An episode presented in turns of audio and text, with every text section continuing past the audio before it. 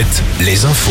Avec Nicolas Mézil, bonjour. Bonjour à tous. Moins de monde hier pour manifester contre la réforme des retraites. C'était attendu avec euh, les congés scolaires. 440 000 manifestants partout en France selon le ministère de l'Intérieur. 1,3 million selon la CGT. Près de 7 000 personnes ont battu le pavé en Maine-et-Loire. Entre 4 000 et 5 000 pour les quatre cortèges vendéens. Environ 4 000 personnes à Tours. Entre 3 000 et 4 000 à Châteauroux. C'est le dernier jour euh, des débats sur la réforme des retraites à l'Assemblée. Et il reste 3 000 amendements à examiner avant l'article 7 sur le report de l'âge de la retraite à 64 ans. Son vote avant minuit semble donc mal engagé.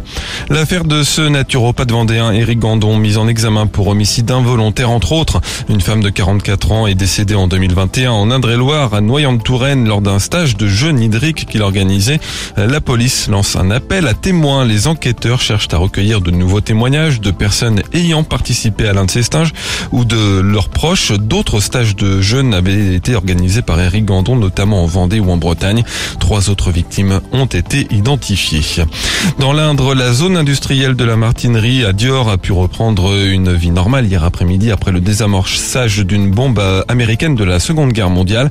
L'engin contenait 110 kilos d'explosifs. Ce sont les démineurs de La Rochelle qui ont effectué l'intervention. Un périmètre de sécurité de 400 mètres avait été mis en place le matin même. L'actualité sportive avec le foot d'abord. Le FC Nantes rentre d'Italie avec un bon résultat en 16e de finale allée de la Ligue Europa. Un match nul un partout contre la Juventus Turin. Match retour à la Beaujoire jeudi prochain. Ce soir, la 24e journée de Ligue 1 démarre avec le match au Lyon. Angers se déplace à Strasbourg demain et Nantes à Lens dimanche. En national, un duel Orléans-Cholet ce soir. Châteauroux de son côté joue à Bourg-en-Bresse. En basket, c'est le retour de la Leaders Cup après deux ans d'absence. Premier match ce soir. Cholet affronte Le Mans. En national 1, la dernière journée de la première phase. Chaland assuré de jouer dans la poule moyenne de la deuxième phase se déplace à Lorient.